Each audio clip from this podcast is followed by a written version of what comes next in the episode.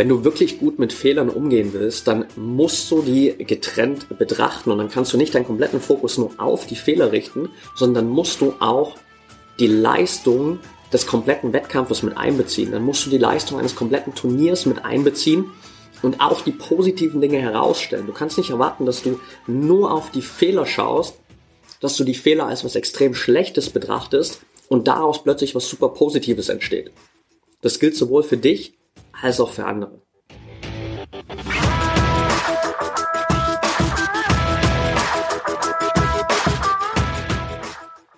Herzlich willkommen im Pro Mind Athlete Podcast. Ich bin Patrick Thiele und bei Pro Mind Athlete helfen wir Sportlern dabei, mithilfe der besten mentalen Strategien maximal erfolgreich zu werden. Das heißt, egal ob du deine allerersten sportlichen Erfolge sammeln willst oder dich in der Weltspitze etablieren möchtest, wir supporten dich dabei. Mit unserem Konzept konnten unsere Athleten bereits Olympiasiege feiern, aber auch zahlreiche Erfolge im Leistungs- und Hobbysport in den unterschiedlichsten Disziplinen erzielen. Getreu dem Motto Making the Best Even Better bekommst du hier im Podcast jede Woche mentale Erfolgsstrategien für deine Top-Performance. Let's go!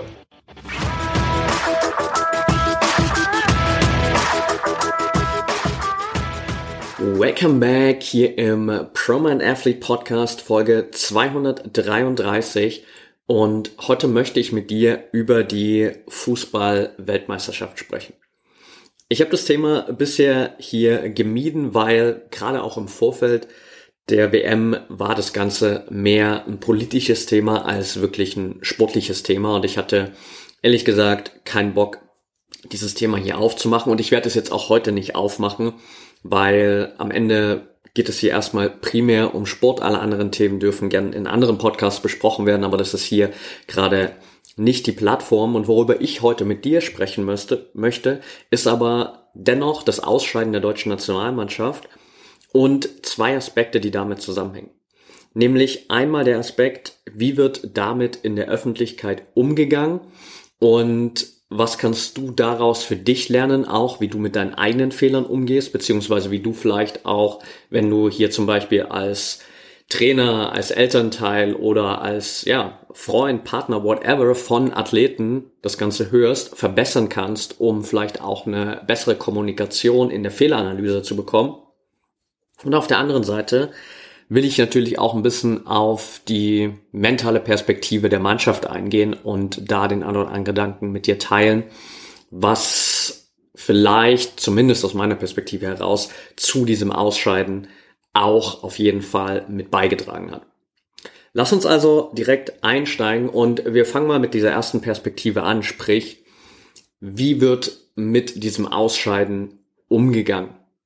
Und der Grund, warum ich diese Folge überhaupt heute mache und warum ich das auch mit in diese Folge reinpacke, ist tatsächlich ein LinkedIn-Post, den ich vor ein paar Tagen gemacht habe. Wenn du mir bei LinkedIn folgst, hast du es vielleicht schon gesehen.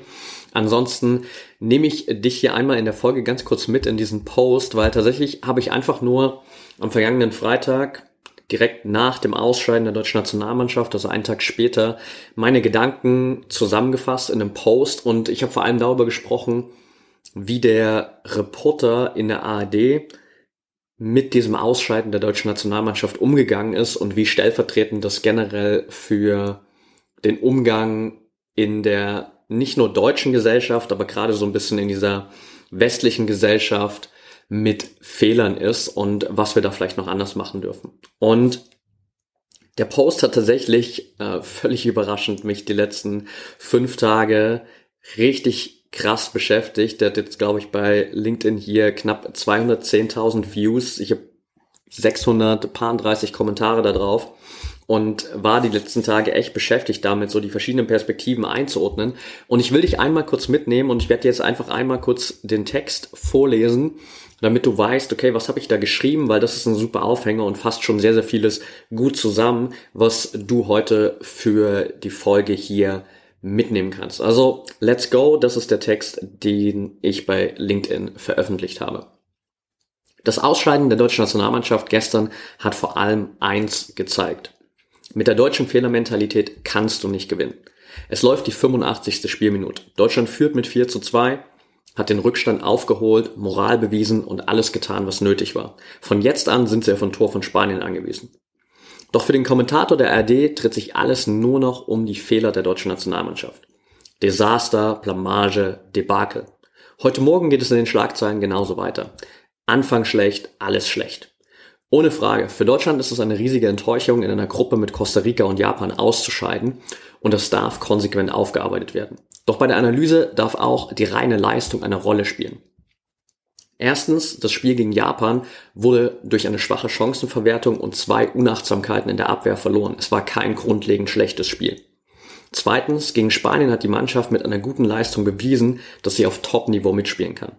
Drittens, gestern gegen Costa Rica gab es den kurzen Rückfall und somit auch den Rückstand, doch die Mannschaft hat sich aufgerappelt, das Spiel wieder gedreht und ihre Aufgabe erfüllt.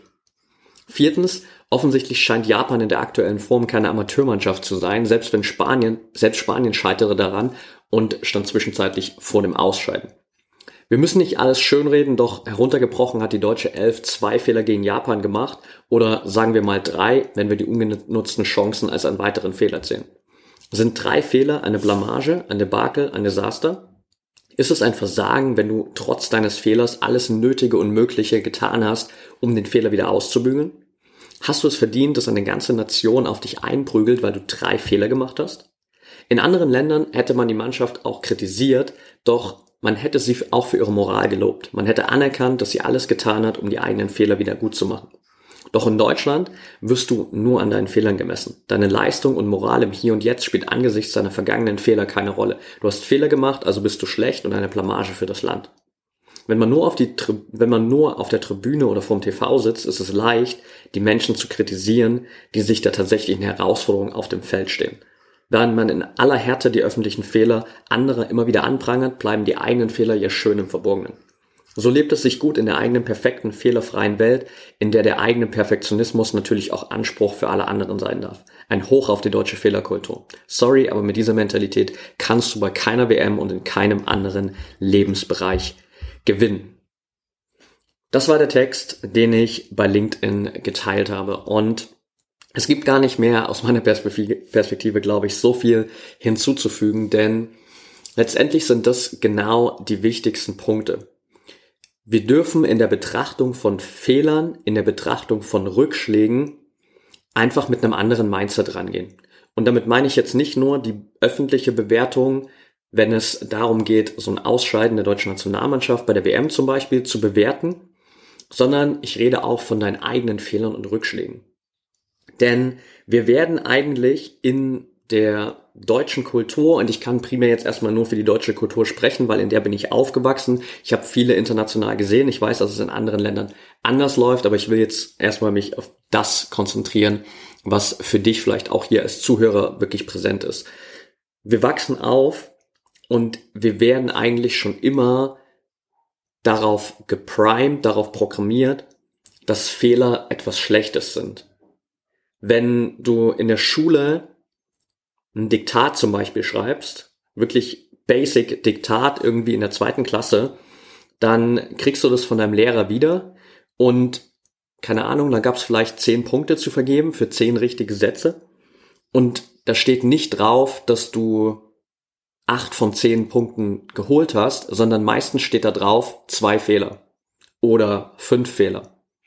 Das heißt, das, was gut gelaufen ist, wird gar nicht kommuniziert, sondern das, was kommuniziert wird, ist, wie viele Fehler hast du gemacht. Und es zieht sich weiter durch deine komplette Ausbildung, durch den ganzen schulischen Verlauf, durch deine Bildung, durch unsere ganze Gesellschaft, dass Fehler einfach immer als was extrem Negatives kommuniziert werden. Und wir dementsprechend auch ganz oft aufwachsen mit der Mentalität, Fehler zu machen ist was Schlechtes, wenn ich einen Fehler mache, bin ich persönlich schlecht und ich muss es unbedingt vermeiden, Fehler zu machen.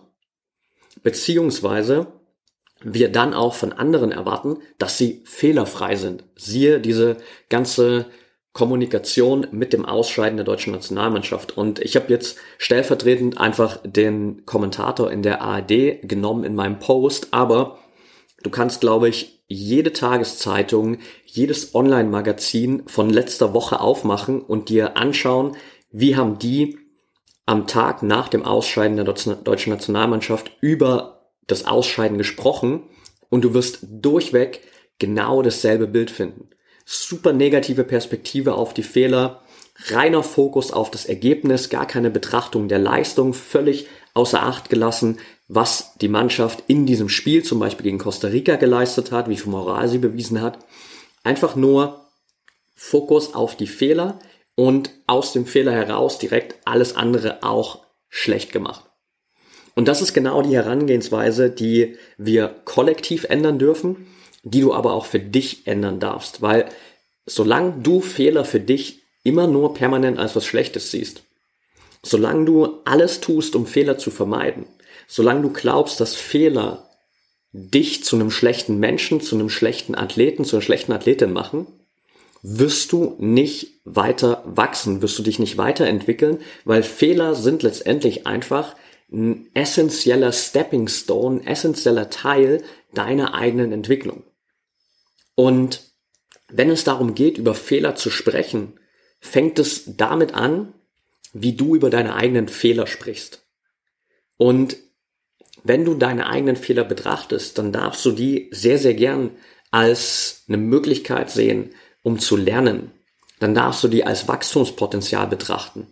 Dann darfst du die als die Chance sehen, um es beim nächsten Mal besser zu machen.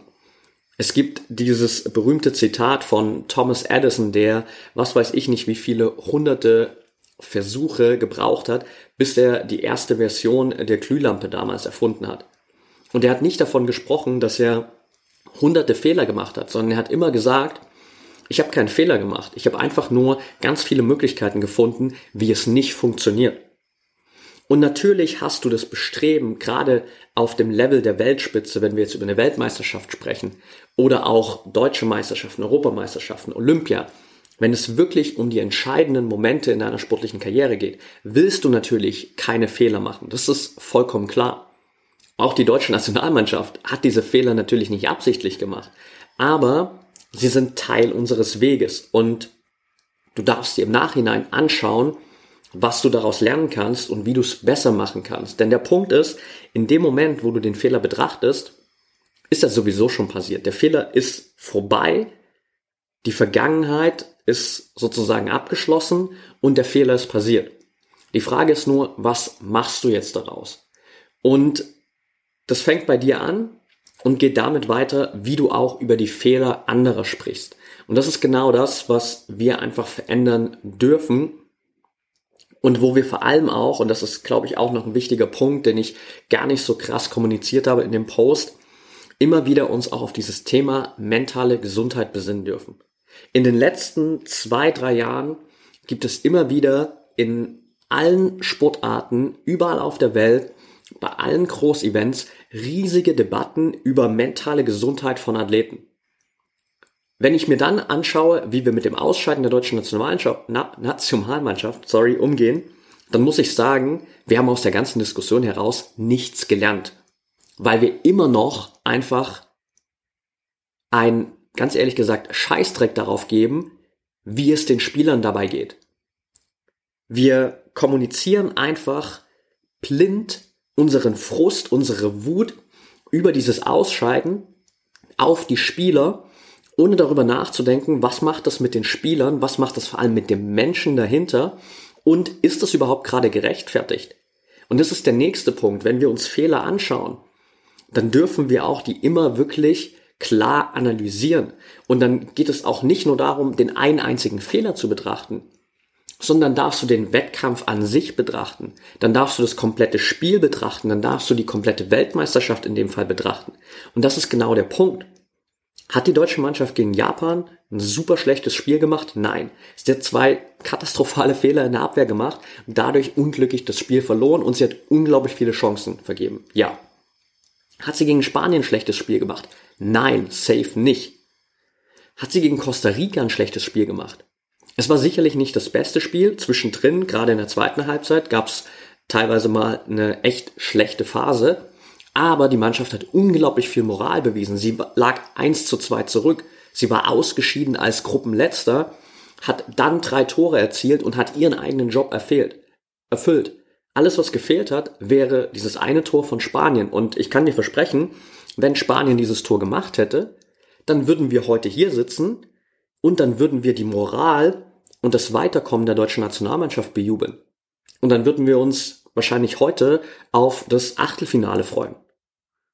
Und genau das ist der Unterschied, den wir betrachten dürfen, wo es einfach darum geht, das reine Ergebnis auch mal von der Leistung zu trennen. Weil für uns selbst würden wir uns das auch wünschen. Immer wenn du über die Fehler anderer sprichst, darfst du immer wieder auch selbst für dich darüber nachdenken, wie würde ich denn gern das haben, dass andere über meine Fehler sprechen?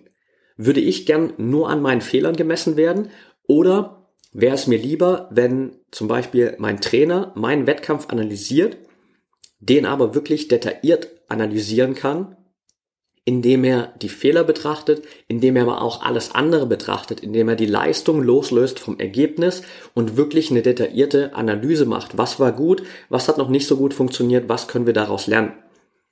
Ohne einfach blind auf dich einzuprügeln und einfach nur deine Fehler in den Vordergrund zu stellen.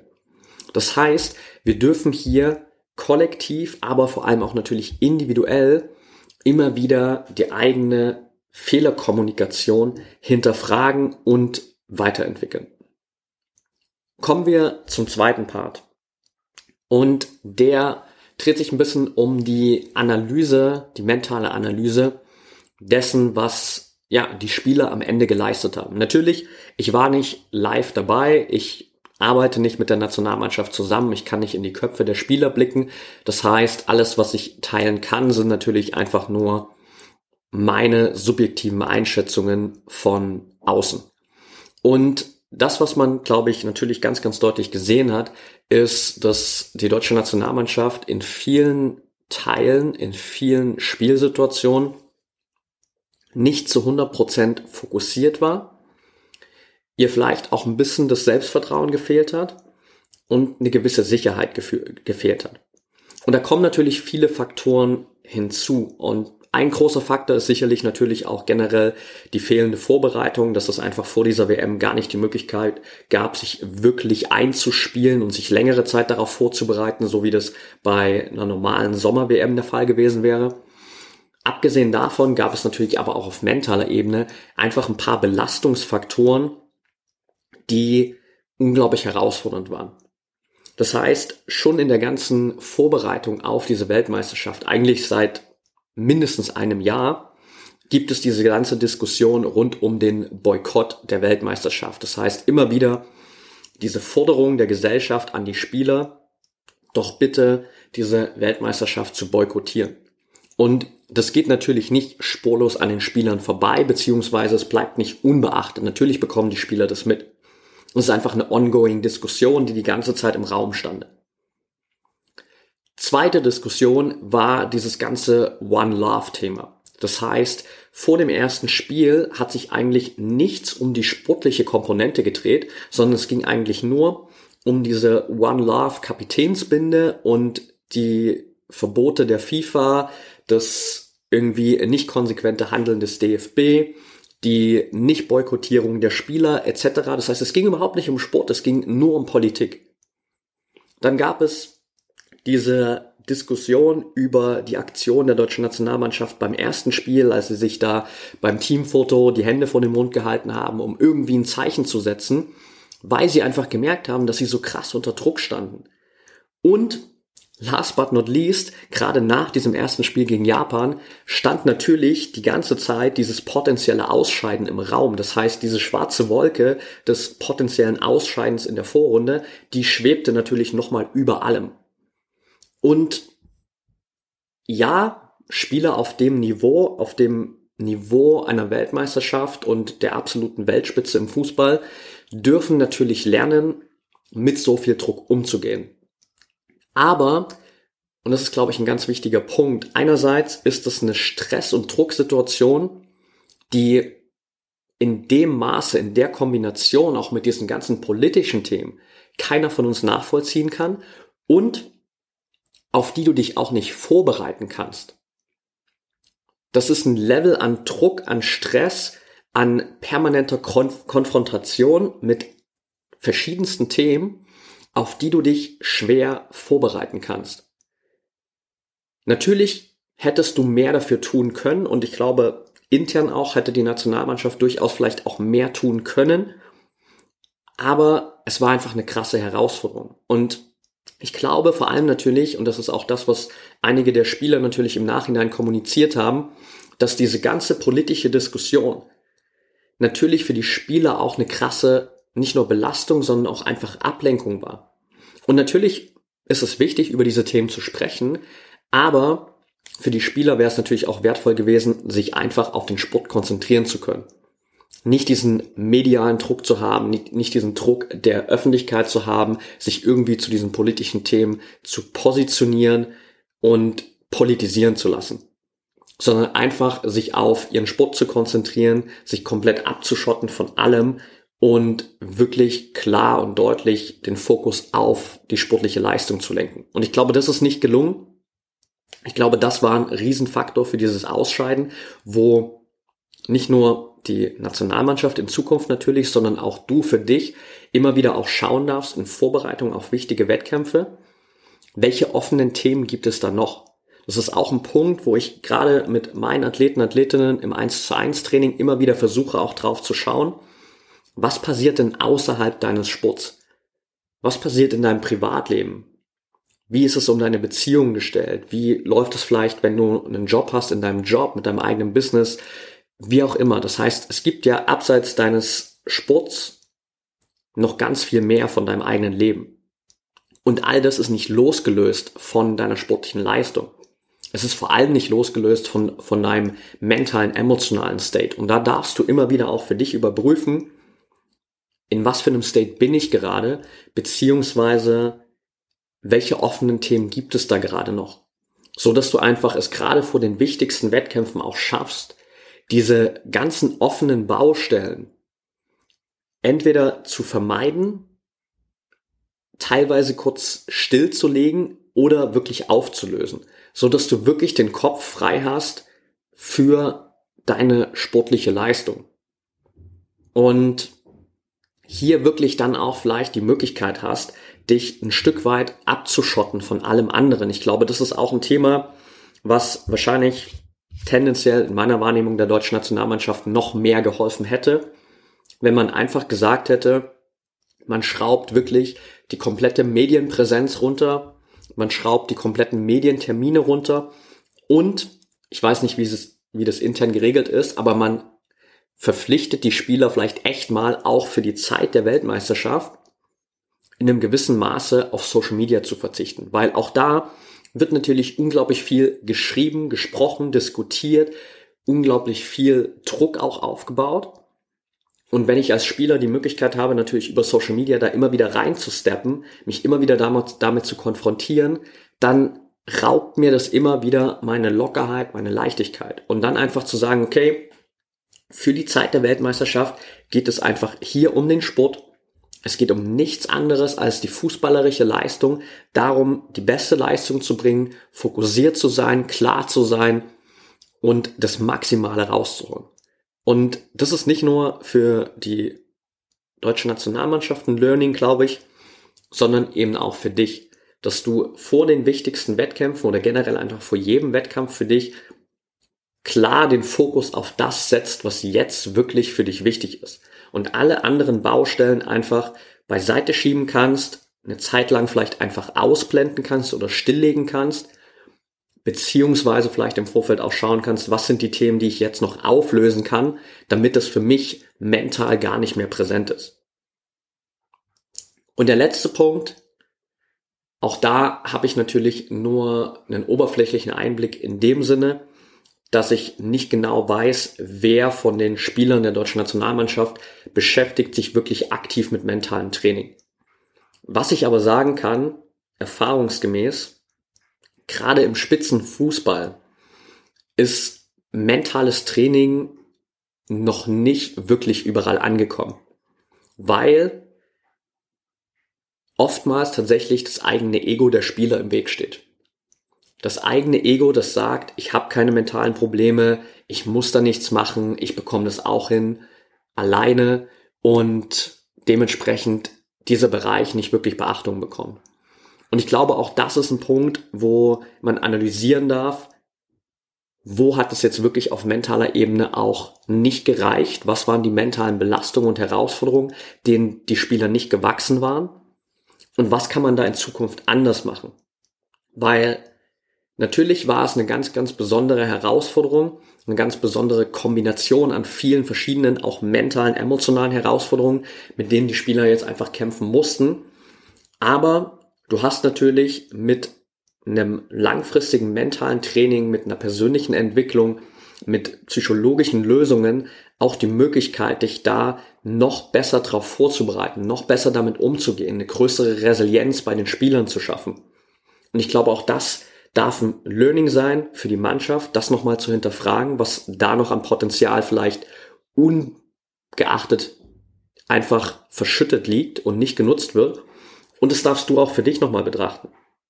Wie viel Potenzial lässt du gerade noch liegen, weil du vielleicht nicht regelmäßig mental trainierst? Wie viel Potenzial lässt du noch liegen, weil du vielleicht noch nicht die mentale Stabilität, Sicherheit, Stärke und Resilienz hast, die du dir wünschst?